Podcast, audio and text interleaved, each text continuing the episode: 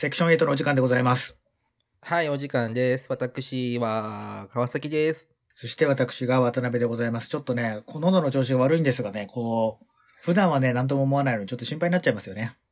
いや、ごめん、わかんない。その喉の違いが わかんない。ほんと、なんかね、外にはわかんないかもしれないけど、ちょっと痰が絡むような日が、日が続いておりまして。普段だったらなんか花粉かなとかいろいろそれで終わっちゃうんですけど、もう今こんな時期ですからね。ひょっとしたら俺もね、随分悩みがあるのかなとか、ちょっと考えちゃったりとかするんですけど。さあ、川崎さん。どうですか？周りはでい。コロナの影響とか受けてますか？いや、受けに受けまくっているっていうか、多分日本中そうなんだろうけどさ、信じられないぐらい人がいない。あの店が、店が閉まってる。ー、例えば収入激減とかそういうことあった？あ、あのね、今、ごめん、これ言ってなかったんだけど、うん逆に今一瞬小金持ちになったのよ。はあ、はあはあ、なんでかっていうと、はい。あの、裁判が終わりまして、はい。あの、370万分取ったよ。すご。もうはい、振り込まれた？えー、っとね、まだ、なんか今週中ぐらいにもらえるはず。気をつけてよ。なんか実はコロ コロナのせいでその団体がなんか破産したとか言ったらさ、入ってこなくなっちゃうよ。いや、もうなんか送金はしたらしいあ。弁弁護士の先生のところに今あってあ、なんか、ほら、お金の計算するじゃん。するんでしょ？知ら知らないけど。着手金とか、着手金じゃねえわ。成功報酬とかの計算どうのこうのってやってるって。はいはい。そのうちあれかな ?3 割ぐらい先生取っとくかな ?100 万ぐらい先生取んのかな？3割やったかな？その、うん結構ごっそり取られるけど、まあ、しょうがないわ。おめでとうございます。いやいや、ありがとうございます。やっぱ正義は勝つって言いますね。いや、向こうはね、あの、うん和解したんだよ、結局。うん。うん判決は行きたくなかったみたいで。うんうん。なんか証人尋問は絶対やりたくなかったみたいで。うんまあ、なんでかわかんないけど、まあわかるけど、まあ絶対にやりたくないんだろうなちょっとさ、あの、リスナーの人が、さ、今日初めて聞いた人もいるかもしれないから、話せる範囲でどんなバトルがあったのかだけ教えてあげてくださいよ。前働いてた職場と、まあ残業代とか、あの、うち、ややこしいのはさ、母親も働いててさ、母親のその残業代とか、その正社員の身分とかどうこう、僕と合わせて裁判やってて、で、もうありとあらゆるほどの、あの、嫌なやりとりを向こうにしまくって、うん。しめ、言えないんだけど、いや、言ってもいいんだけど、あの、相手に嫌がることを散々2年間やり続けて、裁判上でしょ？別になんか石投げたりとかそういうわけじゃないんでしょ？石投げた方がマシって感じ。本当？だから、三重県の方では、なんかコロナにかかった患者さんのところに石を投げたというニュースがありましたから、まさか、あったね。それに近いようなことを、まさかカズがやってるんじゃないだろうなと心配したんですけど。合法的に石投げるよりもひどいことずっとやってた。ああ裁判らそれが向上でとね。当嫌だったみみたいで。はい。そうそうそう。なんかあの、あの、介護施設だったから、うんこう、国からお金もらってやってんのよ。うん。だからさ、結構なんか危ない橋渡ってるとこがいっぱいあってさ、なるほどね。そこを、こう、あれ、この橋危ない橋じゃないですかっていうことを法廷で言う言うみたいな、そういう話かな？間うん、こっちで言わないで、向こうが法廷で言われるようにし、こっちが仕掛けた。だから、ああ、なるほど。自爆しちゃう結構。複雑なことやった。うんうんうん自爆おい、来いよやれよ死ねよっていうのを、煽りに煽りまくったら怖いね勝手に自爆してくれた。いや だって、それはもうとことんにやるよ、そりゃ。だって向こうバカなんだもん。だからあれだよね、裁判、やっちゃ負けるって。セクション8のさ、ツイッターに絡んでくる素人の人もさ、この川崎和の怖さ分かっちゃいないよね。だから、あの、か絡んでくるやつ、俺のダミーアカウント、お前のツイッターに仕込んでるからな、俺。お前俺のことブロックしても、お前、筒抜けだからな、お前。ダミーアカウントと、お前。リープしてっからな、お前。リプまでしてるってすごいよね。番組聞いて感想とか送ってっからな、お前。知らずに読んでっからな、それ。すげえすげえすげえ。そんなスニーキーな恐ろしいことをしてるとは。いやいやいや。いや、裁判の方がね、すごい時間かかった。あれ。大変だったもん。銀行とか行って大変だったもん。銀行にも行ったの？銀行行ったよ。なんか、お金のやりとりが怪しいのがあったから、うん銀行行ってさ、いろいろ聞いたりしてさ、うん。銀行も言わないからさ、まあうん言えないじゃん。まあそうだね。言える範囲で判断できるものを これ調べてさ、ああこれだったら答えてくれるけど、これ答えるってことは結果これがこうなるからみたいなのを全部 口座の特定とか調そういうことが必要だったわけか。いや、口座の特定っていうか金の流れが怪しかったからさ、ああ、そうね。もそのう裏を取りたかったの。う探偵じゃん、ほとんど。ほぼ探偵だよ。あでも面白いのがさうん、会社ってさ、銀行の信用情報とかってチェックされるじゃん。うんまあうちらもそうなんまあ、だけど。そりゃそうだろうね。うん。あれさ、やっぱ、裁判ってあるとさ、こう全部貼ってあるのよ。うんどこと、例えばまあ、会社だったら、会社と会社が裁判してるとか、個人だったら、ん名前出ちゃうからさ、あれ。うん。で、会社の名前出るとさ、それやっぱ信用情報ひ引っかかるのよ。なおかつ、労働問題だったら、なのこと信用情報一発アウトなのよ。うん。で、そういうのを、その会社の取引してる銀行が知ってるかどうかってああ、なるほど調べね。てさ、はいはいはいく。そ時間かかったけど見つけてさ、うん。知ってたよ。だから多分融資降りない。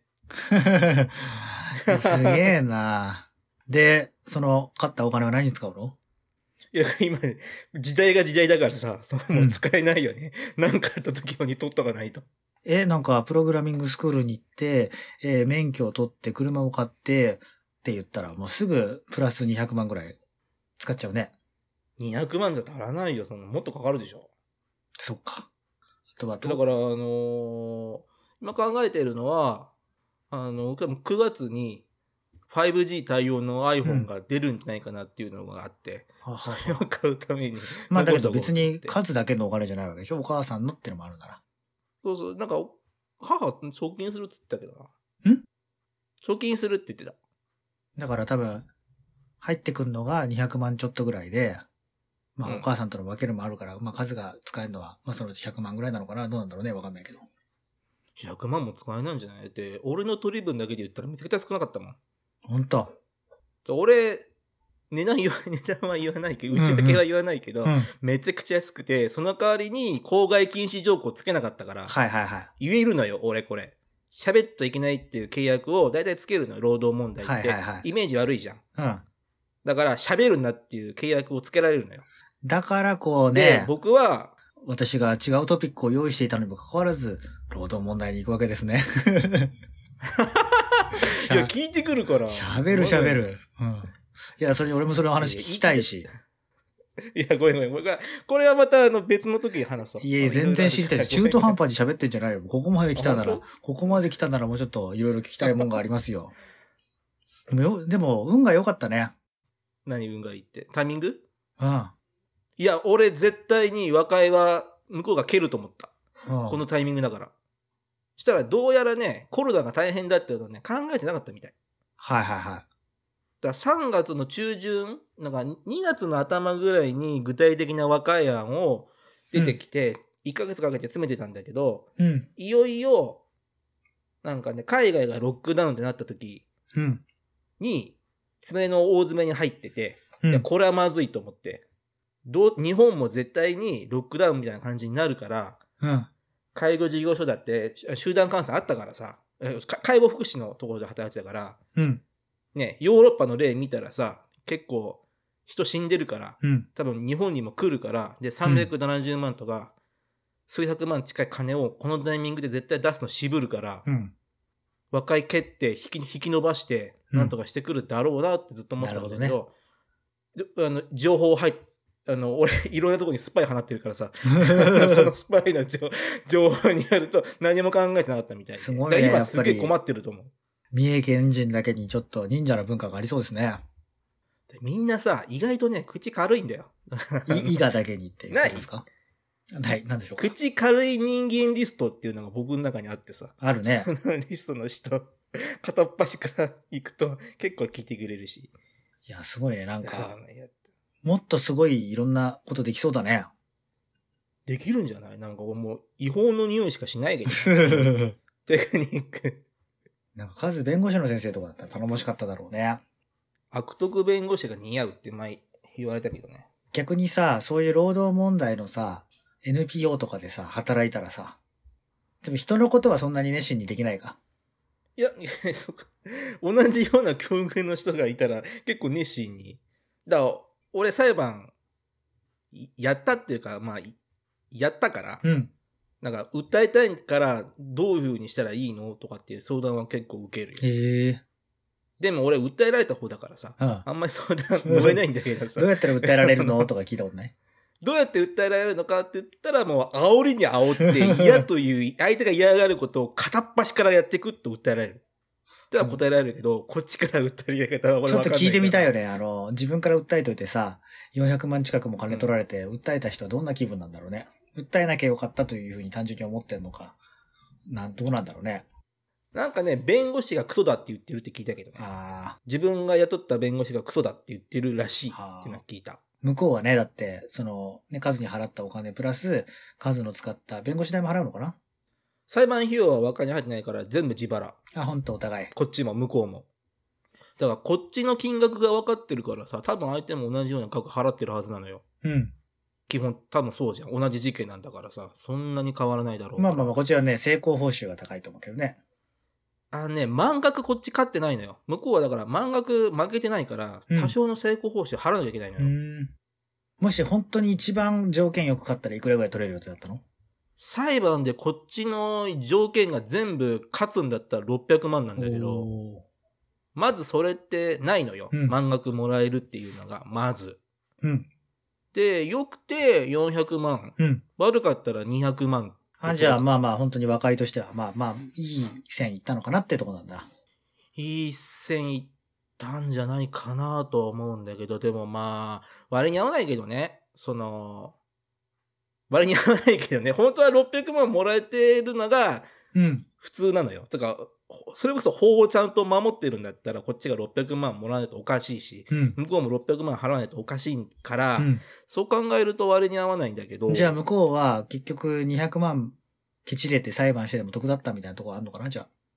いや、向こうは大損。あああのー結局いろいろあって、まあいろいろ俺がやった、やったからなんだけど、うん。いろいろあって、に、プラス5、600万ぐらい損してる。えー、すげえ。なんかね、お家騒動が起こっちゃって、ああの、なんか3人職員が辞めて別の施設作っちゃったのよ。あ。はいはい、はい。利用者4人引き連れて。うん。で、それ、経済的損失が5、600万ぐらいあるはず。ああ。しかもあれじゃん。そんな一時的の損失じゃないからね。で、ほら今、こういう時代じゃん。うん。だから、なおのこと。数に出会ったことは大変なことになったわけですね。その人にとっては。黙って俺に200万払ったらよかったんだよ。そしたら、それで済んだのに。黙らないから。200万ケチったがために、800万、900万の世界をもっとある。もっとある。1000万以上。もっと。もっと。すごいね。これはね、あの、また後で、第2、第3の、まだ裁裁判は終わったけど、うんまだいろいろ残ってて、はいはいはい。それをまた今後、え、何？じゃあまたもっと、もっとお金をもらえる可能性があるってこと？数が。俺はもらえない。向こうが払う可能性がある。で、払わせようとしてるわけか。そすごいね。いやー、う。数を怒らせないようにしよう。あ、あと、あと、後で言うよ。数 笑うと思うよ。放送で言う？放送じゃ言えない。全部終わったら言えるけど、今言うとまずい。ああ。じゃあ、リスナーの皆さんも、数がね、言って良くなる時までちょっとね、楽しみにしていただきたいと思うんですが。まあ、あれだね。はい。タイミング的にはコロナが、こう、これから苦しくなっていく時に、現金が入ってくるっていうのはちょっとありがたいと思いますが。まあね。ねどうおかつは、その、それ以外の仕事は、なんか減ったりとか、そういうのない？いや、今、だから、その、ささっきヨータが自分で言っちゃったんだけど、うん。今、なんかいろいろご縁があって、まあそういう労働問題のこう支援するところで、ちょっとアルバイトすることになって、うん、うん、今時代が時代だから、今すげえ困ってるから来てくれって言われて。うん。で、逆に コロナで、まあ言っちゃ悪いけど、ちょっと収入出たっていうかな。コロナ特需。ていうのかなまあそう言っちゃいけないと思うんだけど、儲かったりしてみるんだね。儲かってはないけど、まあ、まあ人によっては金になるっちゃ金になるんじゃない？月80万ぐらいいってる？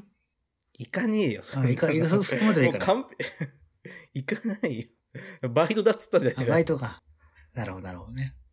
いやね、苦しいからさ、やっぱりさ、あのね、俺の周りの芸能人の方とかもね、やっぱりあの仕事がなくなってるんですけど、あの、そもそもの生活レベルが高いじゃん。まあ、高いだろうね。だからさ、なんていうの、人によってはさ、普段だ、年収が3000万、4000万ありますからって言われたところでさ、うん。ねえ、それ出ていくものも大きいわけじゃない契約してればいろいろ駐車場だ、家賃だとかさ。うん。で、借金があったらそれも返さなきゃいけないとか、そういう背負ってるものが大きい人は、1ヶ月半ぐらいなんかいろいろロケとか中止ですよみたいな時に、ええーみたいな話はね、あるみたい。やっぱ収入の大小じゃないみたい。うんうんだからよっぽどなんか、例えば年金だけで暮らしてますみたいな。普段はその、そういう芸能人とかに比べたら貧しいようだけど、貧しいと言わないけど、なんか別に華やかな生活はしてないようだけど、そういう人の方が身の丈に合った生活をしているんであれば、今の段階は苦しくないみたい。いろいろ何をもって金持ちというのか、よくわかんないね。いや、まあ苦しくないって言い方はちょっと大げさだけど、うんなんか耐えられる体力はある可能性高いよねそ。うそう、あとはなんて収入面でさ、年金だけで生活してる人とか、当面年金は削られないわけじゃん。うん。なんか別に変化はないわけでしょ？年金だけで過ごしてる人はね、この、重病化っているリスクがあるからね。それはな、なんか、あ、まあそうだけど、例えば測りにかけてどうなんだろうとな思うけど。70代とかでさ、結構あの、あれじゃん、厚生年金とかそういう共済年金みたいな元公務員やってましたとかいう人とかはさ、結構元気でさ、お金があったりする人もいるわけじゃない。うん。ね、なんかそれの年金だけで年収2、300万ありますみたいなさ、それで家のローンとかも全部返してますみたいな人いるわけじゃん。うん。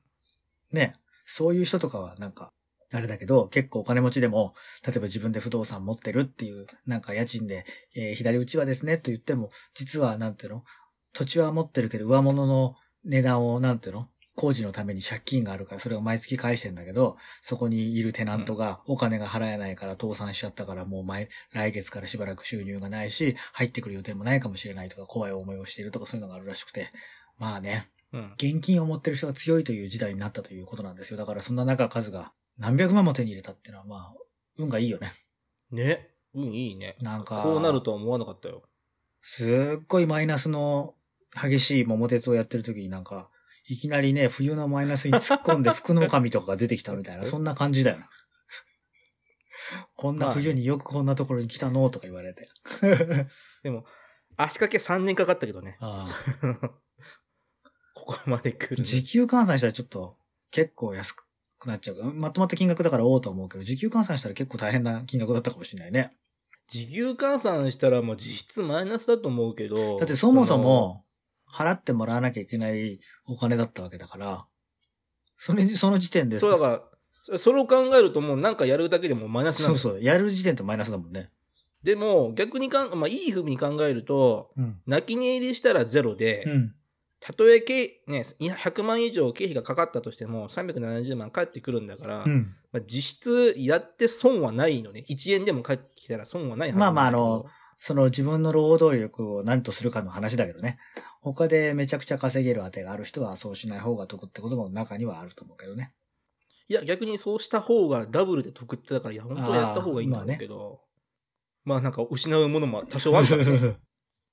でもやった方がいいと思うけどね。ん？やった方がいいと思う。泣き寝入りする人が多いからさ、うん、世の中のたそういめにも。うなんか、悪いことやるんだから、みんな悪いこと、泣き寝入りしなかったらうん、怖くてできないでしょ。そうね。そんなの。確かに。まあ数みたいな人必要だよ。まあね、俺もなんか。じゃあ、俺がさ、うん。はいはい。びっくりしてるだけで、実はね、もう前も、ね、この回を聞いてる人が聞いてくれたかどうかは知らないけど、俺も裁判経験者でございますから。まあ割と動くタイプなんだよね、セクション8の人たちはね。うちらが動かなくなったら、もうよっぽど体の具合が悪いと思うよ。そうね。よっぽど具合悪いんだなって、四季が近いと思う。ね、だっそれくらいだて、と思う。なんかお金があるから動かないとこうとか、そういうタイプじゃないもんね、俺らね。金があろうがなかろうが動くタイプでしょ。まあ腹だったらね、なんだこれって言って、ね 辻褄上がってないぞっつって怒るよね。そんで、川崎さんで今怒ってんじゃないかなと思うことがあるんだけど、はい。安倍のマスクってどうですかあれ？なんだクソでしょ、あんなの。その勘弁してくれよなって思ったけど。ななんだっけあアイリス大山だっけ？ん？シャープかアイリス大山がさ、うん。両方じゃない？が、いや、なんかね、ど、なんかどっちかが10億円あれば、うん月間6000万目だっけかな、うんうん。のマスク作れる工場ができたんだって。うん。どっちかが10億あれば。うん。で、アベノマスクをさ、480億だっけ、うん。かけて作って配ってんじゃん。うん。バカじゃん、そんなの。だってさ、もう、い48件、48件できるじゃん、そのお金配ったら。やね、いいよ。これはね、あれをね、バカだというふうにね、言って、みんなね、それで終わらすのがいけないと思う、俺は。あれはバカかバカじゃないとか、そういう問題じゃなくて、ものすごく根深い問題だと思うわけですよ。利権でしょ？そう、だから、バカだと言われても、ああする方が票が取れるってことでしょ、要するに。そうじゃなきゃやんないでしょって話だよ。いや、でもそこまで考えてないんじゃないの？いや、でもそこまでって言うけど、世の中そうなんじゃない。そうじゃなきゃさ、多分あそこで、マスクを発注し、受けてる企業とか、あとはあれでしょ？郵政に発注させるわけだから、郵政の、郵政のグループってあるわけじゃない。自民党を支持してる、あの郵政民営化でごちゃごちゃ揉めたグループがあるわけでしょ？だからそういうところの、ところに100億単位で入るわけじゃん、お金が。だから、100億入ったら、あれ、割に合うのかなあれ。あの後にさ、星野源の動画上げてんだよ。はいあれ割に合わなくない？いや、わかんないけどさ、だってそうじゃなきゃさ、いくらなんでもさ、なんか思いつきなしたって思いつきのレベルが低すぎるし、否定されようが何しようが、ああいう自民党のスポンサーとか、そういうところにお金をばらまくってことに意味があったんじゃないの？きっとおそらく。単純にセンスが悪いねっていう問題じゃないと思うんだよね。まあまあ推測だけど。その、おそのわけのわからないセンスでさ、うんそんなわけのわからない、カビ付きのマスクもらうこっちの身にもなれって話なんだけどさ。ね、だかだらっ、たらもっと使ってくれよって思うけど。ね、だから、例えばさ、ワクチン開発してる企業とかもあるわけじゃない？あるね。大阪だっけ？うん。そういうところだってさ、もっと資金があったらできることとかあるわけじゃない？100億あったら、なんかもっといいみたいなことは、あの、ノーベル賞取ったさ、本庶先生とか言ってたけどさ、そういうところに払う金がなくてさ、なんでそんなあの、利権のところのところに、なんか3社ぐらいあんだって、布のマスク作ってる会社。そこと郵政にお金を払ったって言うけど、そこに出す方が良かったってことなんでしょ？なんかね、税金払いたくなくなるね。ね。いや、でも。あ、でもさ、マスクうち届いたわ。あ、もなんかね、その、うちばあちゃんいるじゃん。ううん、で、デイサービス通ってんのよ。うん。どうやらなんかその、介護サービス使ってる人を優先で、マスクを配ってるみたいで、妊婦さんとかも配ってるじゃん。うんうん。で、それと同時に、年寄りにも配ってるみたいで、うん。それが1枚、今日届いた。どうだった？使えそうだった？あの、ちっちゃい。あれ。本当にちっちゃいし、うちばあちゃん小柄だけど、うん。うちのばあちゃんにつけてもちっちゃいよ、あれ。何？二つ一緒に使えってこと？二つって何？二つ届くんでしょ？一個しか届かなかった。あ、そうなの？多分、その、い優先で回すのは1枚なのかな。へ1個しか。か入ってなかった。でまた、もう2枚送られてくるっぽい。うーん。わけわかんないね。布のマスクってなんか安倍さんだけね、給食係みたいでさ。だあれだよ、だからあれ、自分頑張ってつけてんじゃん。だから、うんあれつけてね、どんだけ金もらうんだろうな、なんか。ねあれつけて10そう考万、えると、ねあれつけて10万円配ってさ、仲のいい友達には、もうちょっと多めにお願いしますとか言う、なんか言えるような、そんな給食係なのかわかんないけど。あの10万もひどかったもんね。なんか、あげねえあげねえって散々言って、まあ、あげていいんだけどさ、あんだけ強気で言ってたのに、いやいや別にいいんだけどさ、なんかね、もらう方国民の方もあれだし、なんか、いいんだけどさ、なんか、上げる上げないじゃなくても、そもそもの税金を下げるとかそういうことはないわけみたいな感じもするしね。なんかよくわかんない利権のためだけにどんどん税金が使われてさ、なんか悪循環に陥ってるよね。なんか何かがあるとみんな国に頼ろうとするじゃない。日本人は。国に頼るっていうか、国が出るなって言うんだからさ。まあだからそうだけど、なんで、なんでも、なんでもそうだけど、基本的に何かあると給付とかさ、あの、企業とかもさ、なんかそういう新事業を起こしてくれみたいな、社会主義みたいにさ、政府に頼るわけじゃない。そうすると、じゃあまた財源がないから税金上げましょうとかみたいな話で、際限なくさ、どんどん どんどんさ、はい、景気が悪い政府がお金出します。で、また税金が足りないからまた税金上げますみたいな、ものすごい負の連鎖に陥ってる感じがするんだけどね。それが国家ってもんじゃないの？別にそれはいいんじゃない？どんどん重税になってったらいいってこと？どんどん従前になってほしくはないけど、かといってほったらかしにされてね、いやでもねどんどんやっぱり人が死ぬのもそれはそれで嫌だから。歴史を見るとさ、やっぱり信長の楽一楽座とかじゃないけど、やっぱ税金を安くすると必ず景気は良くなり、税金高くすると国家の景気が悪くなるってのは世界史なんかやってると常識なんだけど、現代だけ税金上げると景気が良くなるみたいなことを言い続けて失われた30年だから、やっぱ税金高いんじゃないのって思うけどね。いやもう下げ、下げられないでしょ。もうここまで来たら。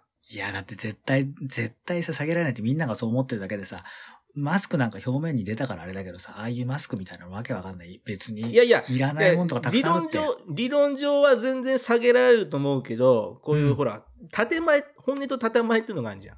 うん 建前上じゃ、絶対に下げるなんて言わないよ。うん。特に、今の政権だと。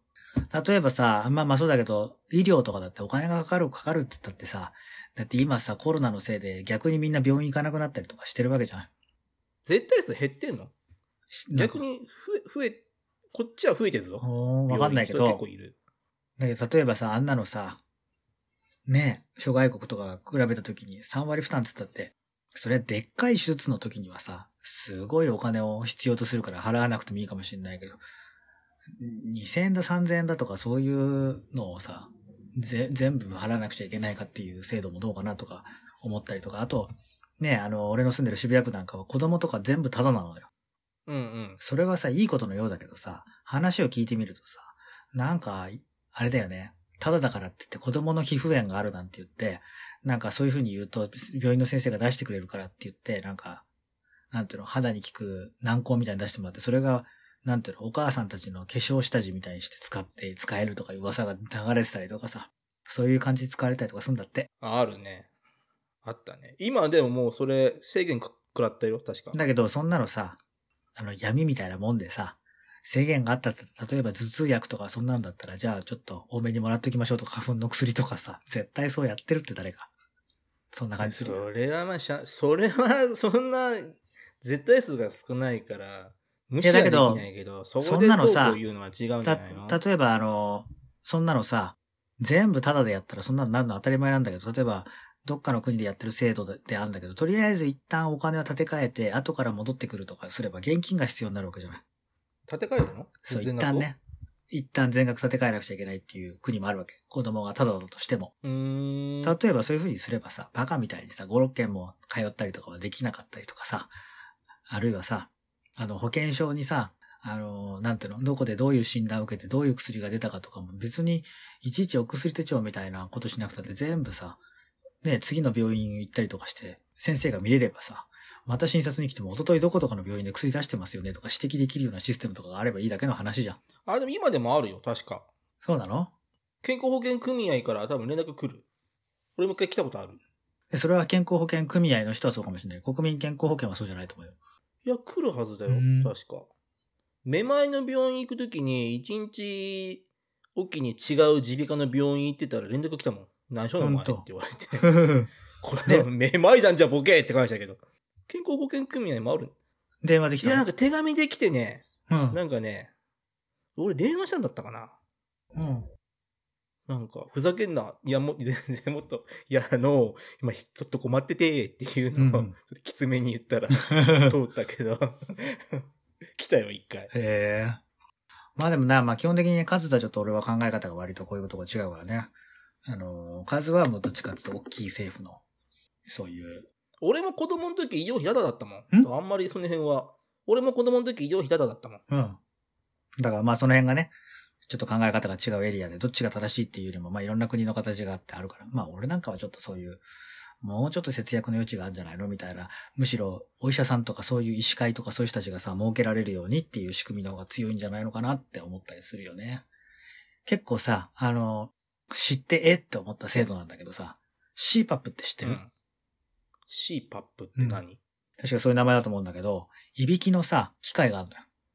あれ CPAP だっけ？なん、あったね。なんちゃらパップでしょ。うん、確かと、そうだと思う C だっけあれ？違 D ったっけ？じゃなかったっけ ?C か。あるある、知ってる知ってる。あれさ、いびきの検査でさ、なんか2万円ぐらい払って、保険の料金でね。それでいびきになったっつったら、月に5000円払って、ずっとそのね、端末を借り続けるのよ。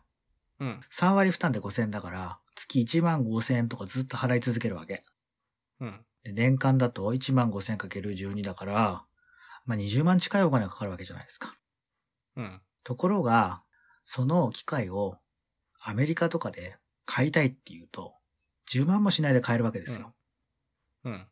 で、機械の設定が医者がやんなきゃいけないかっていうと、そうじゃなくてかなりオートになってたりするから、あの、うん。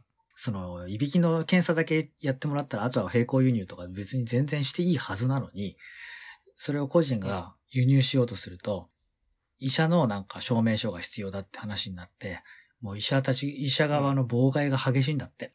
うん。だから、別に個人が10万自分で払うし、あの、保険の料金を使うのがもったいないから、通院するのも大変だしって自分のお金でいいですから、自費でいいですから、10万払うんで自分の機械を持たせてくださいって言っても、いやいや、健康保険のお金を使わせてください。しかも、正規の値段よりめちゃくちゃ払わせてくださいっていう話があったりするからさ、そんなの自分で払いたい人がいるなら、ね、喜んで払ってもらえばいいじゃないとか思うけど、その辺が 許されないんだってね。そういうのって無駄じゃない？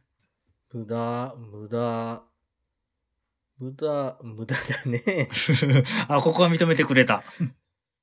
昔でも CPAP だっけ ?DPAP だっけ、保険効かなかったよね。昔から聞いてたっけ？だから、まあわかんないけど、保険が効く。遅れて保険適用になった記憶が。保険が適用されたら、たって言ったら、もう、この、そういう業者ががっつり儲けるスキームが出来上がったってことなんじゃない？だから、抜け駆けして自分で輸入するみたいな人がいたら困るわけでしょ。日本は特にね、こういう医療関係の輸入ってめちゃくちゃ厳しいからね。ねそれは国民を守るためじゃなくて業者を守るためなんだろうねって感じするよね。何かがあったらたまあ大変って言ったって自己責任で輸入して自分で使ってるんだったら別にそれでいいじゃないって話だけどさ。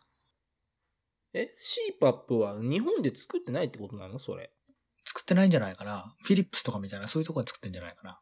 まあ、いろんなメーカーがあるんだと思うけど。ないんだ、国内。国内にあったらそれ買えばいいもんね。いや、それがそれがね、あのーそういう協定みたいなのがあって、それを買っちゃいけないことになってるんだよ。あ、国内もダメなの？多分そうだと思うよ。そういう専門医療器具とか言ってさ。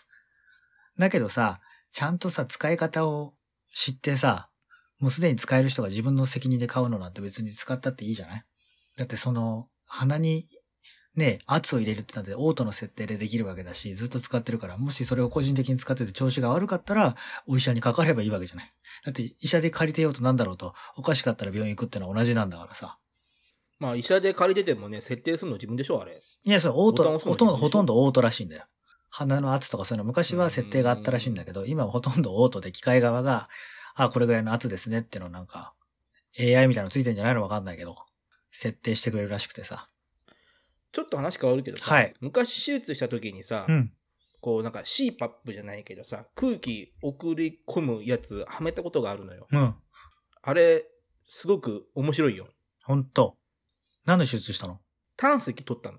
ああ。胆石できちゃって、できないはずなのに。できない、22の時に。できないはずってことはないだろう。誰だってできる可能性あるでしょ？いや、22で胆石はまずできないんだって。うん。どんなに不節制しててもできないんだって。え、どんだけ気合い入れて不節制してたの？もう不節制し、そんなに不節制した。いちいち、あれじゃないの、夜行バスに乗って名古屋に映画見に行ったりとかそういうこと？いや、あの時は、なんか、友達のパチンコ帰りをひたすら外で待つみたいな不節制してて。パチンコ帰りはちょっとな、せ石溜まりそうだなとか、そういう、そういうこと？で、うん。手術した時に、うん。なんかつけられてさ、CPAP みたいなやつ、CPAP じゃないと思うけど、うん。で、あれ、なんか、空気で溺れるのよ。うん。あれ、なんか、普通に吸ってたらさ、なんもないんだけどさ、うん。ちょっとでもなんか変な空気の吸い方するとさ、うん。なんか、変な、なんか肺か気管かわかんないけど、変なところに空気がガッて入って、はいはいは息できなくなるのよ、うん一瞬。うん。それして夜中遊んでた。今俺溺れてるって思いながら。や危ないなそれ何？あの、鼻から刺すの？口から？な、なんていうの、こう、鼻と口を、あ、両方？お覆う。覆ってた。へえ。結構あれだね、大変な人生送ってんね。大変だったね、あれ。すげえ痛かった。なんか、何全身麻酔みたいなのすんの？全身麻酔だったよ。へえ。じゃ、がっつり切るんだ。いや、切ってない。あの、内視鏡手術っていうの。へえ。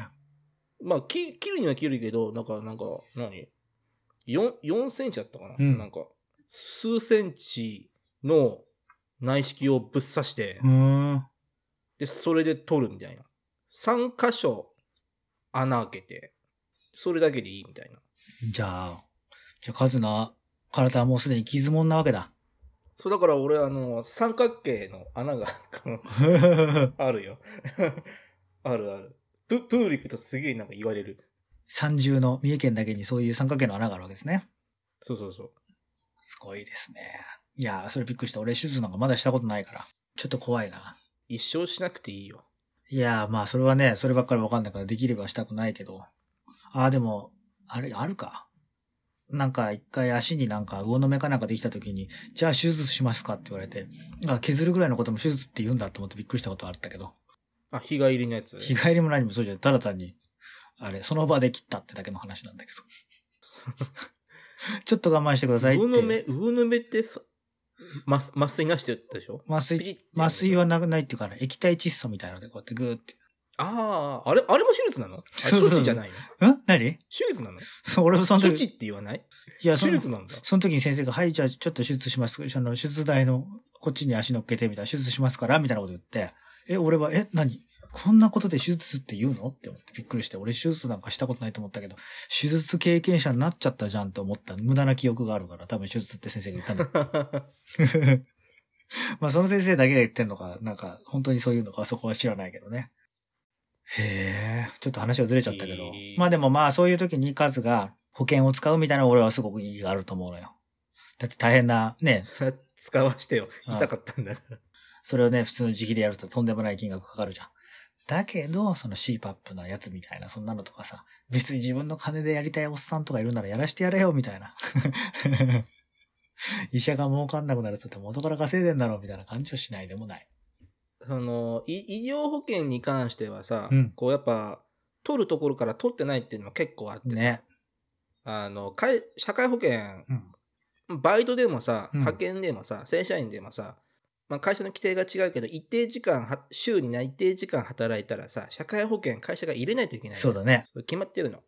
でも会社は何かにつけて、で俺もそうだったもん。うんこの間裁判やったとこも、社会保険入れてくれなくて、まあ、あとあれだよね。社会保険はあの、累進性が低いよね。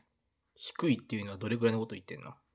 いや、例えば所得税とかだったらさ、多分あの年収が、えー、1800万とか、それぐらい超え始めるとさ、年40%ぐらいで、さらに4000万ぐらいとかだったかな、超えると45%ぐらい取られるわけじゃん。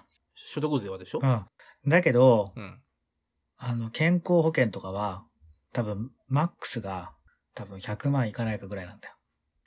150万だったかな。そんないかないと思うよ、確か。月額法、100万いかないと思うよ。100より上が、いや、上、いや、100は言ってた。あのー、あれでしょ？表でしょ？あのー、賃金月額報酬の表のやつでしょ？うん。じゃあ今見てみるか。国民健康保険最高額が、ああ、出てる。あ、こ、国保は知らない。ああ、年80万円が最高なのよ。うーん。だからさ、もうそれこそ、前澤さんなんか今年の、去年か、去年の収入なんて1000億とか超えてるわけじゃん。うん。だけどもし前澤さんが仮に国保だったら、まあ、80万しか払わないわけだから。それはね、まあ、ね、お金ない人の方に負担かかるのは当たり前だよねって感じがするよね。前澤さんも国保入ってんのかな？どっかしらの保険に入んなきゃ違法になっちゃうから入ってんじゃない？多分まあ、入ってゾゾ、でも入ってても使わない、なんか、保ね、険聞く病院に行かないと思うけどね。ゾゾ辞めたと言っても多分絶対自分の何らかの会社があるだろうから、それのどっかに入ってんじゃない？うん、でも入ってても、自由診療のとこ行くと思うけどな。に行ってほしい。なんか保健康保険使わないでほしいな。でもさでもさ、普通に慶応大学病院とかさ、なんか東京医大とかさ、有名な大学病院とかに入院したいとか、そういう時あるじゃない？俺、東大附属病院に一時期かかってたよ。あ本当？うん。俺、東大、東大の医学を持って、俺のめまいは治らなかった。東大病院もあんま変わんなかったよ。なんか。まあだけど、そういう、そうう。いう時はさ、ああいう金持ちだって使うんじゃないの？使うのかな？うんわかんねえな。いや、俺、たとえ金持ちになっても、近所の病院通うと思うけどな。確かにね、かかりつけのお医者さん、もう付き合い長いから、ずっとかかってると思うけど。俺だってどんな金持ちになってて、近所の病院行くし、近所のマック行くだろうなとも思う。マックで健康悪くして、病院に行って健康回回復するみたいなさ。一番ダメなパターンだけど。まあ、それが一番ね、幸せっちゃ幸せだ。まあまあ、とはいえね、別に俺何も持病ないし、別に、今のところは、病院なんかほとんどかからずに、まあ花粉症の時に行ったりとかするぐらいで、あと喘息の薬を定期的にいただくぐらいで、大したことはないと思うんだけど。まあ、そうね。俺もそんなに病院、これからもしかしたらコロナとかね、もしもらってしまうと大変なことになるけど。コロナもさ、うんなんだっけ、ニューヨークタイムズだっけなんか、確かアメリカの、なんかの新聞かなんかがさ、うん。実際にコロナかかってるの人の数は20倍から55倍以上いるっていうやつ見た、なんか出てたね。あれ多分、俺、合ってると思うんだよね。それはさ、あ、それはさ、何安心したらいいの不安になったらいいのって俺どう解釈したらいいのかよくわかんなかった。二通りあってさ、うん。安心できるのは安心できるであると思うのよ。そうだよね、あの、例えば、その、致死率っていうのが、実際よりも、今の致死率よりも、30倍から50倍致死率が低いってことじゃない？単純計算ね。うん。か、そのコロナって判定されてない人が死んだけど、うんそれがコロナだったってなれば、またちょっと上がる上がるだろうけそう、ど。あとまあ、なんていうの？世の中にそれだけ思った以上にいて、移る確率があるとも考えられるわけだから、のどっちでどうリアクションしたらいいのか正直それを聞いたときによくわかんなかったね。まあ、意外と低い可能性があるってのと、意外意外とやばいって可能性で両方とあるじゃん。なんかさ、人生で一度に、一度はかかりそうな気がするんだけどさ。いや、もう今後は全員がかかるんじゃない？多分。そうそう、だから全員ねあ。の、おたふく風邪はしかみたいにさ、そう。だと絶しても予防、注射するみたいな感じにはなるんじゃない。だとしても今かかりたくないよね。もう少しさ、あと 10, 10年後ぐらいだったら いいかもわかしれない。わかんないけど、10年かわかんんないけど、なんかもう少し治療法がさ、確立されてたりとかするときじゃないと嫌だよね。ない。一回かかってもね、うんもう一回なるっぽいからね。そんなアビガンってやるじゃん。あ、何の薬だっけ、うん本当は。元はインフルエンザの薬らしいんだけど。はいはい。一応ね、あれを飲むと治るしっていうのがあって、石田純一とかも、あの、工藤官九郎とかもアビガン飲んで回復したらしいよ。あれって本当に効くの？一応効くとされてるね。うーんでも副作用がちょっと懸念されてるんだって。それは元のアビガン自体にってことでしょ？うん。だから、まあ動物実験とかで出て、なんか人ではそんなに確認されてないから大丈夫じゃないかって言われてるらしいんだけど、なんか、ちょっとあの、奇形を持った方が生まれてきちゃうんじゃないかみたいな、そういう副作用が懸念されてるらしいね。だから、もうね、年寄りとかだったらもう子供を作る予定がないんだったらまあ別にいいんだけど、若い人は良くないんじゃないかって。特に妊婦なんかが飲むと、なんか相当まずいんじゃないかって話があるんだって。それもね、奇形生まれるどうのこうのっていうのはね、結構時間かけないとわかんないよね。ねえ、だって最低十月10日かかるだろ？そういうテレビのことじゃなくて。いや、最、まあ、さ最低十月10日ってもあるけどさ、うんその、それなりの数が出てこないとさ、そうだよね。ああいう副作用のやつって判断できないじゃん。例えばさ、数ができるってことは年数もかかるからさ。例えばね、40歳ぐらいの人がさ、アビガン飲んでさ、それで、ね、1年後ぐらいに子供できたっつって、42歳で子供産みましたっつって、奇形でしたっつった時に、それがアビガンのせいなのか、それとも高齢だからなのかとか、ちょっとわかんないもんね。そういうやつってさ、その、ね、自然に生まれる確率もあるわけ。でそうだからその辺の分類でめちゃくちゃ時間かかるんだよ。ら、あれでしょ？きっと、その、40超えて出産する人で、アビガンを飲まなかった人のデータがこれこれで、アビガンを飲んだ人のデータはこれで、ここに違いがあってとか、そういうのをせ証明しなきゃいけないわけでしょ？きっと。そう、あと多分コロナで飲んだどうのこうのっていうのも絡んでくるから、そうなんだよ。そうだよね結果さ、いろいろ調べてさうん、副作用は何、特になかったですだったらいいけどさう、ん。いろいろやって調べていろいろ飲まして副作用あったって言ったらシャレならんよね、これ。まあだけど何とも言えないよね。シャレにならないけどさ、なんか、生き死にに関係するぐらいのものだったらさ、飲まなきゃ死んでたって言うんだったらさ、まあ副作用あっても飲まないで副作用を恐れて死ぬのもちょっとそれはどうかなって感じもするし、難しい問題だよね。いや、副作用があるって分かってて飲むか飲まないか決めるのとさ、あるるかどうか分からないけど飲むか飲まないか決めるのは結構違うよ。いや、だけど例えばさ、数自体がかかってさ、副作用あるかどうかわからないけど飲みますか飲みませんかって聞かれたらどうするじゃこの年で、あ。ん。奇形が生まれるっていう副作用？別の副作用？危険が生まれるかもっていう。生まれないかもしれないし、生まれるかも。状況によるんじゃないの？死にかけたら飲むかどうか分かんないけど。いやだけどさ軽症だったら多分飲まないよ。あのー話を聞く限りさ、半日とかでさ、意識失うぐらいまで悪くなるんでしょ？朝はっていう、かさ、そこは、い意識ない状況でそんなの 飲まされてもたまったもんじゃないよね。だから最初に聞かれるんだって。なんかそういうそういう、そういう時にアビガンとか使っていいですかとか、なんかこう、割と最初のうちに聞かれたりするらしいよ。俺も手術するとき、もし死ぬかもしれませんけど、いいですかって同意書書かされたよ。はあ、あで、の、ごねたよ。10分ごねたけど。嫌ですって、しな、しな、死にたくないです。なんとかしてくださいって10分ごねたんだけど、書かされたよ。じゃあ何もしないで死ねばいいよって言われたの？いや、言われなかった。いや、あの、一応決まりなんで、なんかあったらあれですよねって、あの、最善を尽くしてくれるんですよねって。それはもちろん尽くしますって言われて。でもあんまり、だったらいいですけど。あんまり騒ぎすぎるとどうでしょうねとか言われなかったの？言われなかった、言われなかった。え、ちょ、これこれ、ちょっと待ってください。あの、別に、あの、どうしようもなくて死ぬのはいいんですけど、ってなんか手抜かれて死ぬのは嫌なんですけど、って言ったら、いや、そんなことないです。うっかり。ゆっかり手術中なのになんか衛生のこと忘れて、せんべい食べながらやっちゃったとかさ、あ、いけないとか、そんな、そんなのやられたらね、医療事故だよね。そう、でもなんか、いなその、う、訴えないっていううん書書面だったからさ。でも医医療事故関係もまるまる含めて訴えないって書面書かされてさ。まあだけど、その、その署名がどこまで有効かって話だけどね。あんま、あんまりにもあからさまな医療事故だったらね、多分憲法で保障された権利みたいなのを持ち出して訴えられるんだとは思うけど、通常の精一杯やったとか、なんか急変だとかそういうのは訴えられないってことなんだろうね、きっとね。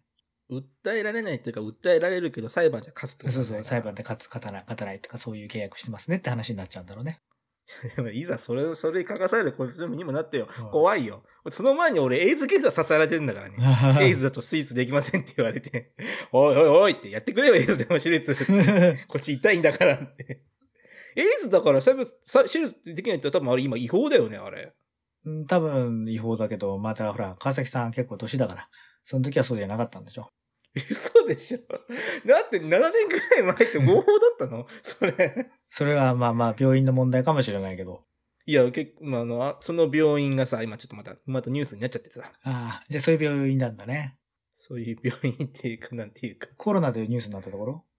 違う、あの、女性が、あの、入学の点数をああ、不当に下げ、下げてたところ。なんか、それも差別だね。うん。あの、僕の住んでた場所知ってるでしょ？だからあの辺の病院で報道って言ったら、あそこしかないんだけどさ。はいはいはい。あの、あの病院、女医の先生結構いたけどな。点数下げられてもなお入ってくる優秀な先生だったんじゃないの？かな、まあ、病院はあれでも大学はちょっと違うのかもしれないしね。その、全然違う大学出てるあまた違うのか。先生が働いてる先生もいるだろうからね。怖いね、君んとこの地域。だって川崎だもん。治安悪いの。まさか病院もそんな治安が悪いとはあ、思わなかったびっくりしたびっくりした。今あれあれだ。三重の話だと思ってた。川崎ね。川崎川崎。僕ややこしいよ。君も川崎だし、住んでたとこも川崎だしさ。いやーね、だからどうなっちゃうんだろうなと思って、未来を見、なんか考えると憂鬱だよね。俺もね、仕事がね、激減してるんですよ。どれくらい？その、助成金もらえるぐらいに減ってんの？わかんないけど、でも何をどうして減収だっていうかってなんとも言えないからね。俺の仕事は。てか、まあ、大半の人は言いにくいんじゃないで例えばさ、公演とかさ、そういうのがさ、今、軒並みいくつかキャンセルになったの？講演会の講演、うん。はいはい。著者公演みたいなさ。だけど、去年はさ、なんか、なんていうの、去年の実績をもとに公演とか頼んできてくれてるところもあるわけだから、今年は公演が増えそうだなって思いながらやってるわけで、うん。そりゃなんか、なんていうの、去年、去年は公演なんかなかったから今年も公演ないじゃないですかって数字的に何言ってんですか？収入減ったわけじゃないですよねって仮に言われたところでさ、ねえ、今年こんなに入るもんだったのが、だいぶキャンセルされてますけどとかそういうのはあるよね。あれ？なんか、そういう保、証あるなかったっけ？あるじゃんななんんてかこ給与所得者はう、いや、さあ、のー、うん。なんかなんていうの？そんなさ、給料上がって、あの、毎年5%ずつ上がってとかそういうのあるかもしれないけど、我々はそうじゃなくてさ、3年間ぐらいのさ、計画を持ってさ、今年はこれをやって認知度を上げて、で、来年はこれでやって、最終的にこの頃からはちょっと売り上げ立てて、その、回収していきたいなとか、そういう動きってあるわけじゃない？だからさ、なんていうの、それぐらい別に一年こっきりでさ、すべてを所得を区切ってるわけじゃないからさ、ねえ、そんな数字だけ比較してさ、別に去年、去年と数字なんか大して変わってないですよって言っても、なんか去年、一昨年はあんまり仕事は売り上げがないけど、その3年後のために頑張ってたんですけど、みたいな話とかがね、あるわけで、ちょっとその辺はどうかな、みたいな。やめてほしいなっていう。なんとも言えないのあるよね。俺の所得だってさ、この間確定申告の金額して見た、見たけど、やっぱりね、本とかの印税とかがさ、やっぱりね、ま、半年に一度とかまとまって入ってきたりとかするときあるから、そういう月はさ、なんか、バババババーンと入っててさ、他の、なんかいろんな偶然が重なって、なんかレビ、レギュラーの、なんていうの、コンスタントにやってるテレビのギャラとかさ、そういうコンスタントにやってるものだけのさ、ベースの売り上げしかない月とさ、なんか何かの支払いが重なってる月なんか全然ね、収入が違うわけで、なんとも言えない、なんかどの月で比較するかだけでさ、全然違うよね、と思ってさ。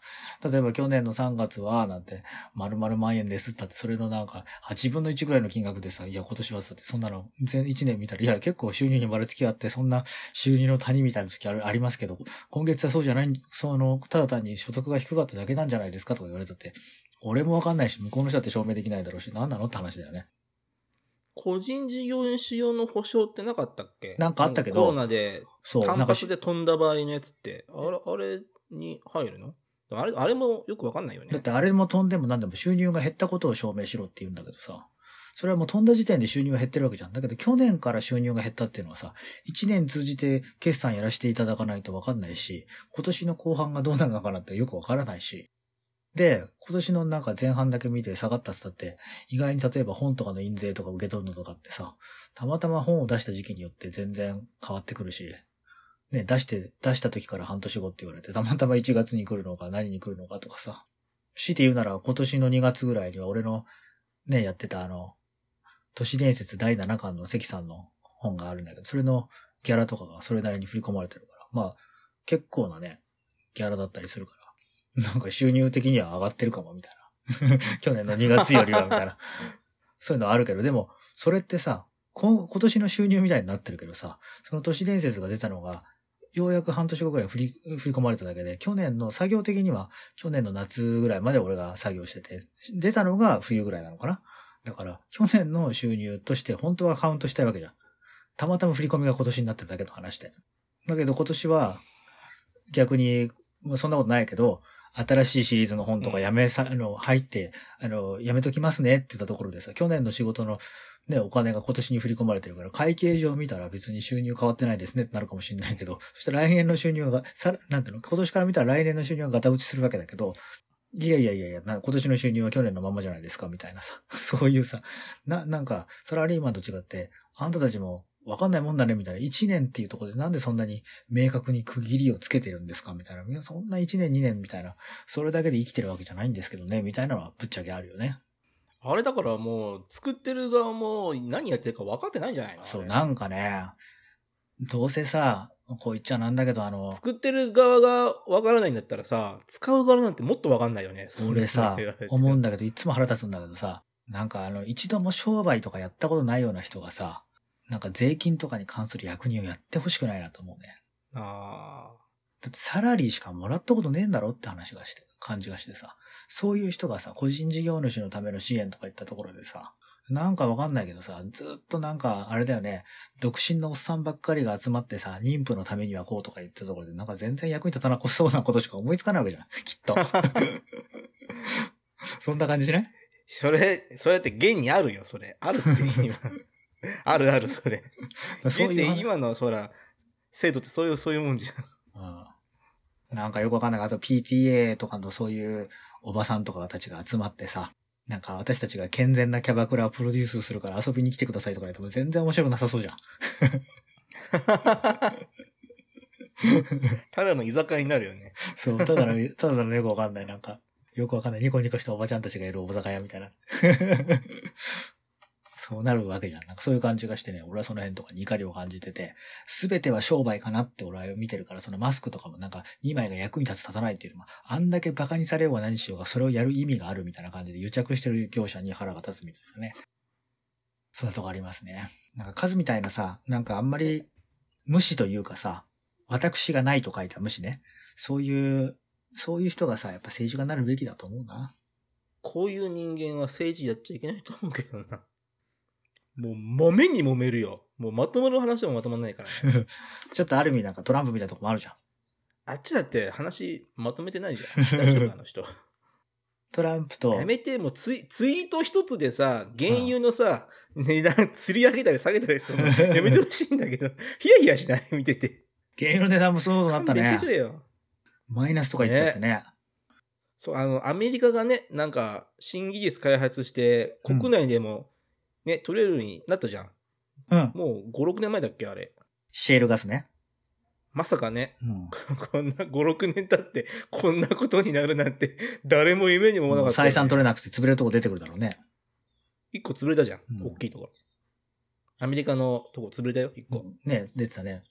だからもっと、大手とかで持ってあれだってさ、原油の値段が上がるのを見越してさ、あの、うんコストかかるけどっていうやつで、いや、やり始めたのにさ、あんなことなるんだね。信じられない。だってまあ、当たり前だよね。その減産する、減産しないとかのレベルじゃなくてさ、世界でこれだけ飛行機動いてません、工場動いてません、人が車乗りませんって言ったらもう普通に、じゃあ原油どこで使えってんだよって話でね。使い道がないよね。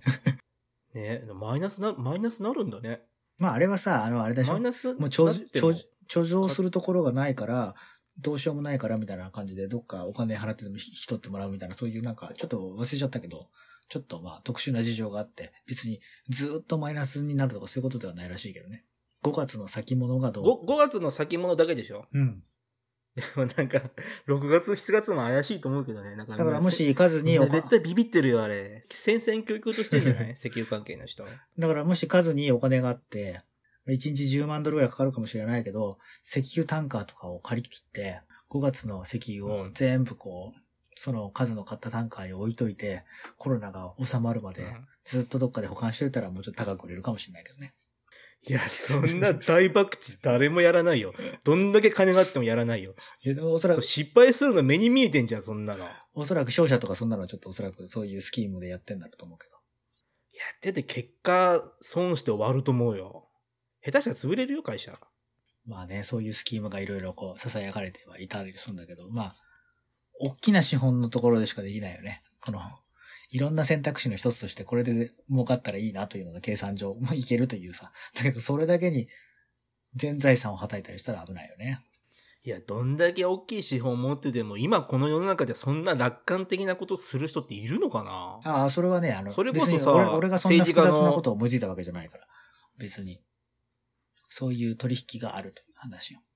いや、まあ、ああるのはわか理うん理理屈上わかるんだけどさ、うんじゃあやるのかっつったらさ、ねいやー、でもさ、そんなこと言ったらさ、この時代にさ、なんかいろいろ、そんなことしますみたいな投資をして、すごく大儲けする人もいるし、もう、あのー、破産する人もいるし、それが投資の世界だから、どこに正気を見出すのかっていうのは、わからないよ、それは。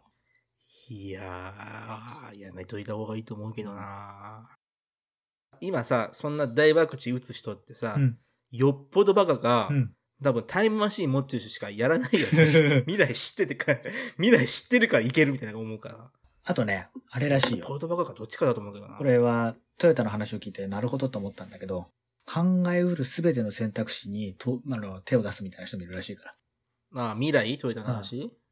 だからそういう未来でもし、投資とかそういうのでもなんか考えうる。来るかもしれないなって、ちっちゃく貼っとくみたいなこと、とりあえずやっとくっていう人もいるんじゃないかな。それ、孫さんに聞かしたいよ。その言葉を。ソフトバンク、やばいね。でもどうなん？俺まだウ、ウィーワーク、ちょっと使いたいんだけどさ、まだ使ってないのに、破産だけしないでね。まあ、孫さん俺がさ、会員になるまで待ってくれ。なんかさ、すごいさ、先を見てるから、普通の人がさ、普通の人がさ、例えば10手20手見てても、孫さんはさ、なんか、もう300手400手先見てるとこあるじゃない？だから、ヤフーを見つけた感じってあるじゃん。最初なんかアメリカの展示会の会社かなんか買ってさ、そこに来たヤフーを見つけたみたいな流れがあるわけ、孫さんはね。あれ、半分偶然みたいなもんじゃない？だけどその偶然かも、必然なの、あれは。偶然かもしんないけど、やっぱり展示会の会社とかそのいろんなね、情報をまず抑えなきゃみたいなのがあるから、例えば孫さんが WeWork を抑えることによって、何か普通の常人では分かり得ない。例えば今回はコロナみたいなことがあって、オフィスとかが修修練していって、WeWork みたいなそういうところに集まるという夢があるのかそこは分からないけど、なんか孫さんには孫さんなりの多分、口には出さないけど、めちゃくちゃすごい、なんか考えがあって動いているんだろうなというふうには思うけどね。言っちゃ悪いけど、結果論だけどさ、うんその考え、大外れに外れてるよ。それ。いや、それがさ、そうだよ。そう、一般人は絶対そう思うよ。例えば、あの、孫さんが初めて、あの、なんていうの、日本テレコムかなんか買収したりとかして、なんか、すげえ赤字出した時も絶対無理で、これはこうだ、みたいなことを散々叩かれたから、あの、ほとんど8割9割の人が絶対孫さんおかしいってなったから、ずっとあの人は叩かれ続けた人だから、別に俺は孫さんを信じてるっていう、なんか別に孫さん審判ではないけど、確率を表すんなら孫さんが負ける確率、まあなんか何割。それで孫さんがでも実は考えを持ってて、復活する確率何割みたいな、そういう、そういう感じじゃない？絶対孫さんが負けるとも俺は思わないし。いや、ソフトバンクファンドは、盛り返すと思うけど、うん WeWork と OYO は、うん。もう多分、無理でだから、相当足引っ張ると思うけど。だからそれを、その、WeWork 応用自体が儲かることじゃなくて、それをやることによって、何か、何かそ、それを、その、それを踏み台にした何かの動きを狙ってんのかもしれないし。いや、WeWork と OYO に金突っ込むんだったらさ、うんワンウェブに金突っ込まなかったじゃん、最後。うんあれがわかんないんだけどさ。だからそういうの、ワンウェブダメなのだかからそういうことはさ、素人はそう思うかもしれないけど、なんか、なんかあんじゃないの？そんな考えがないのかな？そんなことないんじゃない？だって、スターリンクはもうほぼ成功はしてるじゃん、うん今のところ。うんで、理屈上はできるのよ。衛星使った地球中にネット回線つなげる。だから、そういうところ。が、そういうところが一個あるから、もうやってもしょうがないってことになったのかもしれないけどね。いや、い、うーん、いや、突っ込むと思うんだけど、思ったんだけどな。期待してたんだけどな、ワンウェブ。まあでもあれじゃないの？なんだっけ？俺もそっち詳しくないけど、あの、今張り巡らせてる会社なんていう会社だったっけ？スペース X でしょ？え衛星でやってるところ？うん、スターリンクでしょ？スペース X。スペース X はさ、自前のさ、宇宙船でやってるわけじゃん。うん。だけど、ワンウェブは多分借りてやってくるわけだから、多分コストが全然違うよね。一応、ワンウェブの売りとしては、うん。あの、スペース X よりも数少ない人工衛星でいけるっていうのが売りなんだけどさ。だけど、打ち上げ自体はさ、自前じゃないでしょ。いや、打ち上げ回数が少ないから、うん実質スペース X よりも安くできたはずなんだけど、だからまあそういう計算が狂ったとかあるかもしれないしね。まあそれはわかんないけど。あの、犬、犬の散歩の代行のやつなんだっけ名前。あれを早々に切ったのはすごくわかるんだけどさ。なんだっけ名前あったよね。なんかあったね。なんっけなだけど、まあ、いずれにせよさ、なんかトランプとかに対してもそうだけど、なんか、億万長者とかに対して、なんか、で、自分たちと同じような目線で動いているに違いないみたいな判断とか、する人いるけど、そういうのは、どうかなとも思うよね。口には出さないけど、多分なんか、普通の人はそういう風に動くだろうから、じゃあ我々はこう動きますみたいな、先の先を読んだ行動っていうのがなんかあるんじゃないのかなと、俺は思うけどな。それだったらコロナまで読んでほしかったよ。そこはちょっと読んどいてよ。コロナまで読んどいてほしかったよ。そこはちょっと頑張ってよ。そこまでは読めないだろう、コロナまでは。で、ビル・ゲイツは読んでたじゃん。確かに。でも、2020年に来るとは読んでなかったと思うけど。まあね、あと、あとはあれじゃない？最後、セクション8で、ちょっと都市伝説みたいなことも話しておくと、やっぱり中国都、市伝説？中国がやばいって話だよね。どう、どっちの意味のやばい？いろんなやばい全方位的にやばいじゃ経済ってこと？ん。まあ経済も、どっちかっていうと今まで、あれでしょ？ハリボテの経済というか、その政府のお金で回ってるみたいなところがあったらしく、あの、誰も住んでないような街みたいなのを建設業者を潤すためになんか政府が発注して作ったりみたいな、そういう話があったりとか、なんか、うん。中国が2000年以降に、2000年以降に使ったコンクリートの量が、アメリカが20世紀に使ったコンクリートの量よりもすでに上回っているとかさ、なんかわかんないけど、ええみたいな。なんかあったね、そんな話。そんな話が、はいはい正確な数字かどうかわかんないけど、そんなのがあったりとかさ。そういうふうなとこ、ところで、今、ね、その世界の景気が悪くなって、中国も初めてのマイナス成長かなんかするのかな？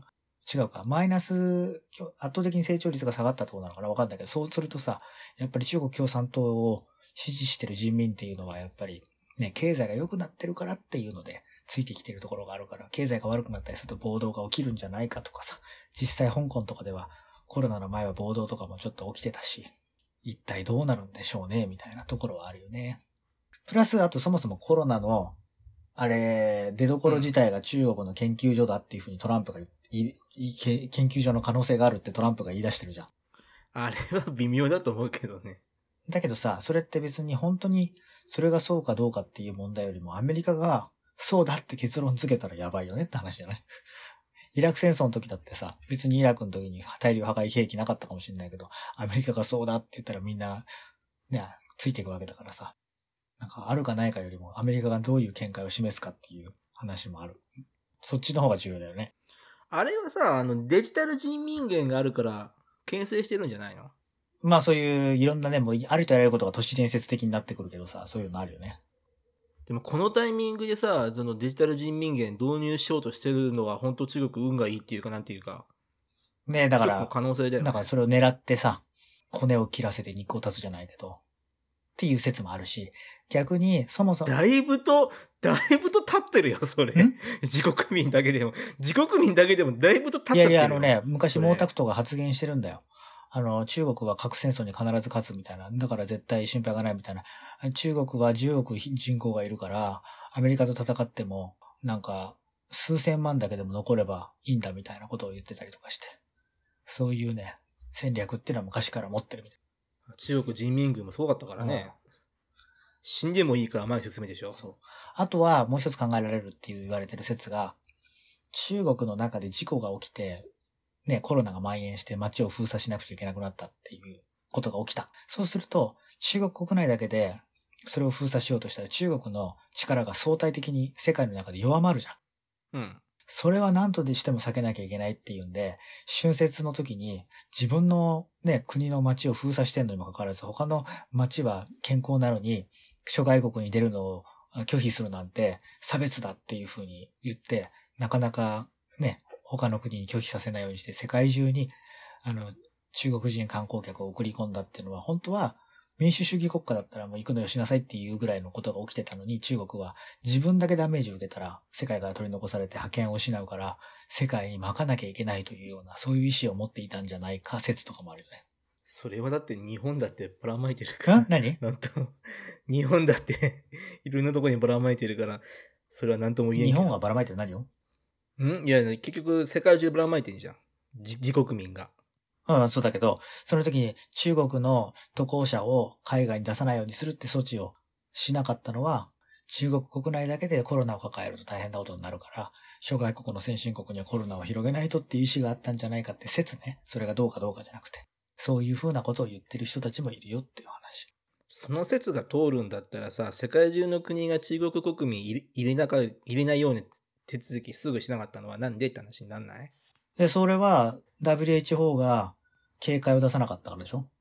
台湾はその WHO が警戒を出す前に、これは人から人へ感染するものだから、WHO に訴えて、早く国境を封鎖するべきだと言ってたらしいんだけど、WHO は何言ってんだと。中国の、それで台湾の言うことを黙認して、中国の発表通りに、諸外国が中国国民を拒否することは単なる差別だからやめるようにっていう通達を出したんだよね。あ、止まっちゃった。なんかあんまり都市伝説を好きじゃなかった？通達出したのってそれ事実だっけ？事実なの？わかんないけど、そういう風な一応話になってるけど、都市伝説界隈では。でも都市伝説じゃなくトランプとかも本気出してるから、まあ、どうなるかはわかりません。っていう話。まあね、前回の、前回？前々回か。スペイン風邪も、ペストの時も WHO なかったからね。うん。あれでも SARS の時はあったな。うん。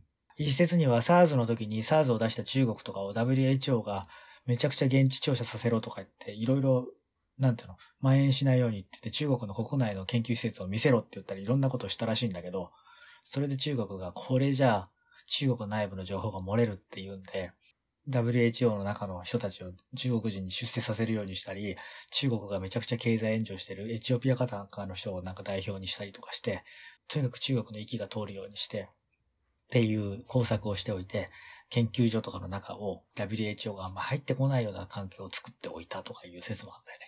ああ、今の、なんだっけ？局長だっけ？うん？何？そうそう。うん。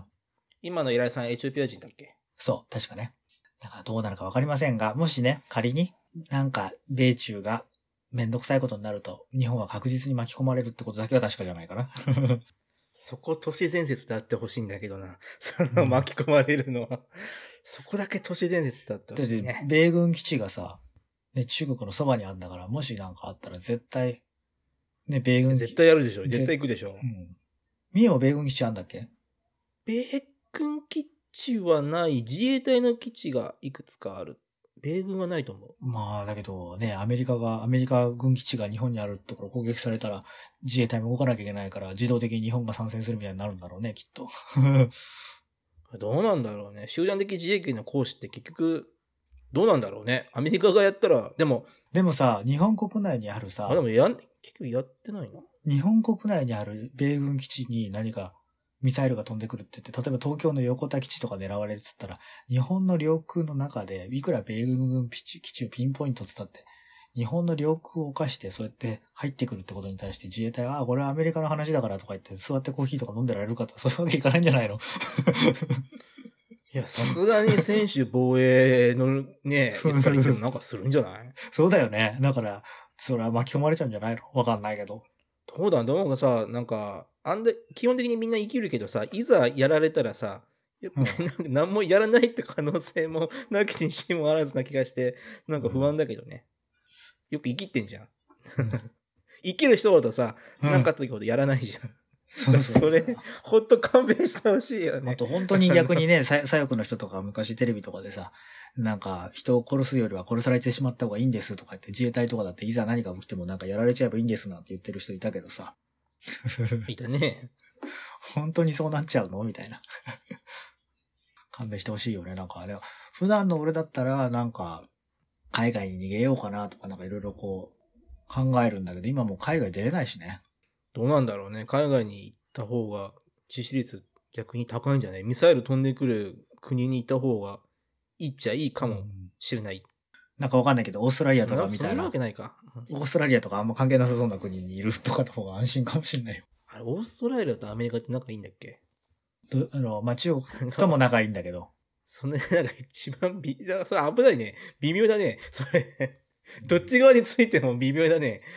モスクワとかにいるのが一番いいのかな？なんか、あえて米中が喧嘩してる時にいきなりモスクワにミサイルとか落としてこないだろ 逆にロシアは生還するんじゃない？う。絶対チャチャ入れないと、チャチャは入れないと思うよ。入れるかうんチャチャ絶対、チャチャ絶対入れるかもしれないけど、モスクワがそんな爆弾の雨あられになるような場所になる感じはしないよね。いや、どうなんだろうな怖いよね。な二度あることは三度あるとかいう、あの、ことわざ通りで、に日本が二度落とされてる爆弾また落とされたとか言ったらもう困っちゃうからね。まあ多分次落とされるんだったら絶対東京だよね。俺も家に引っ越そうかな。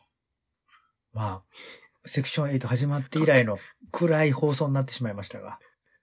わーわー言っておりますがお時間でございます。はい。じゃあ最後に一個だけいい？はい。もうついにさ、うんもう多分日本中の映画館今閉まっちゃったじゃん。うん。もう映画の話して悪いけど。うん。別に悪くないでしょ、別に。いや、散々映画の話してきたから。もうあとアメリカだってね、もう映画の、なんだっけ ?AMC だっけ ?ACM だっけ？何？すごい大きいシネコンのあ ACM わか AMC だってなんかないの。あれがなんか破綻する寸前なんでしょうし、多分日本のミニシアだって破綻するし、うん。ね。俺多分、東宝とかうん松竹系はまだ耐えると思うけど、うん俺の大好きな東急系の映画館が、俺多分潰れるんじゃないかって今戦々恐々としててさ。いやもうほんと勘弁してほしいんだよね。もう早く、早いうちに VR とか手に入れて、家の中で映画館気分を味わえる環境を整えた方がいいよ。VR、VR。プレステの VR 動のマジ物の森でいいから。もか、いや、プレステ VR よりも今動物の森やりたい。なんかああいう平和なことやりたい。だってさ、別に、プレステ VR がさ、平和じゃないか平和かを自分で選ぶ何をするかだからね。いや、じゃあど動物の森、なんかみんなで街を作りたい。そうね、そうね。あと、えファイナルファンタジー7リメイクを、をやる。やって、よ幼少期の思い出に浸って浸って現実逃避するぐらいしか、なんかもう、やることないかな。そうね。まさかね、我々も戦争で死ぬなんて思いませんでしたが、今回のセクション8によりますと、その可能性も0%とは言えませんねっていう話でしたからね。はい。恐ろしい話だよ。コロナで死ぬのも嫌だし、戦争で死ぬのも嫌だし、ねだってさ、絶対さ、あの、10年前に聞いたらさ、んなバカだ、何くだらない予想してんだよっていうようなさ、ことが起きまくってるもんね。だってさ、10年前にさ、もう世界中でさ、経済がさ、もうめちゃくちゃになるような病気が流行ったとするとどう思う？とかなんかもし聞いたらさ、いや、そういうさ、現実的に起きないようなこととか考えてもしょうがないからとかいうやついそうじゃん。いるいる。それ、カミューのペストって小説でしょ？そうそうそう。そんなこと、何言ってんの？そんなこと起きないから、映画の見過ぎだからとか言われちゃいそうな感じするし。ねえ。実際にね、10年ぐらい前にそういう映画あったからね。あと逆にもっとさ、俺らが幼稚園ぐらいの時にさ、例えばもうアメリカをしのぐぐらい中国がでかくなってなんか世界を仕切り始めたらどうみたいな。そんなのないでしょ、そんなのって。俺らが幼稚園の頃ね、中国って言ったらなんかラーメンマンぐらいのイメージしかなかったもんね。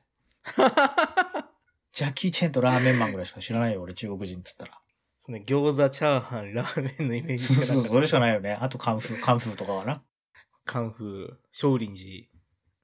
まさかあんだけね、AI の先進国になるなんてそんなの想つかないよねね。あと日本史で言えばさ、ね、平成とか開けた頃にさ、多分平成天皇上皇になるね、なんて言ったらな、頭おかしいんじゃないかと思うよね。そうだね。上皇ってそんな後鳥羽上皇とかじゃない。なんで今この時代に上皇がいいんだよ、みたいな。ね。学校で上、憲法読めよ憲法っていうやん。学校でさ、憲法ちゃんと知ってんのかって。学校で上皇の話とか歴史の時間に習った瞬間、いや、多分平成天皇も上皇になるよ、それ。いいからそういうくだらないことは、つって言われて。そんなこと起きないからってみんなにお前上皇って言いたいだけだろ、みたそう。そうそう絶対そんなバカ扱いされちゃうよね。それぐらい世の中はわけわかんないことが起きますから。セクション8も、もしかしたら戦争がきっかけで終わるかもしれないし、それは何とも言えません。戦争がきっかけでね、はあの、派遣取るかもしんないよ、うちら。あーまあね、戦争がきっかけでありとあらゆる放送局が潰れて、もう世の中の放送がセクション8しかないって言ったらみんな聞くだろ。なんか、やってると思うよ。法で禁止されても、法の抜け穴を使ってやってると思うな。そうか。それでもダメか。最後独占できないか。しょうがないな。まあまあまあ、そんなこともありますね。今回は、セクション8大予想で、セクション8の放送は、第三次世世界大戦により中止になりますっていう、はそんなタイトルかな。そうだね。そこまで俺たち生きてたらいいけどね。ああ。でもちょっと、ね、次回は軸はわかんないけど、結構世の中って早く変わるからね。今現在から第二次世界大戦に振り返るより、第二次世界大戦の終了時点から江戸時代振り返る方が近いからね。あー、あ？近いか？おそらく。70、いや、そうか、ほぼ同じだ、ほぼ。いやほぼ同じ。70。ほぼ同じか、ちょっとかかってんじゃない？ああだ強いて言うなら、今幼稚園に行ってる子が、あの、戦前を振り返るより、俺のじいさんばあさんの今、生きてれば95ぐらいの人たちが、江戸時代を振り返る方が近いっていうのは確かだね。だから、よくわかんない例えよ。いやいや、例えば時間軸だけどさ、それだけさ、なんか、戦前の話って割とほら、わまだ俺たちはちっちゃい頃から生きてる人がいて聞いたことじゃない。そうね。だけど、うちら、うちらのじいさんばあさんにしてみれば、江戸時代がそれぐらい近かったのかなと思うとさ、世の中っていうのは、すぐ変わるからね、わかんないよね、そんな。いつ何が起きるかなんてね。セクション8も、セクション11ぐらいになってるかもしれないし、まあ、やっていきましょうってとこですね。うまい、いつになくうまいまとめになったかな。そうですね。何その、間を開けての敬語の締め。やっぱ、でもちょっと、ちょっと面白かった。じゃあまあ、そんなことで、うん。来週も元気に生きて放送できればと思います。そうですね。というわけで今回はコロナ対策のために家という防空壕の中にいる人たちに向けた放送でございました。ありがとうございました。ありがとうございました。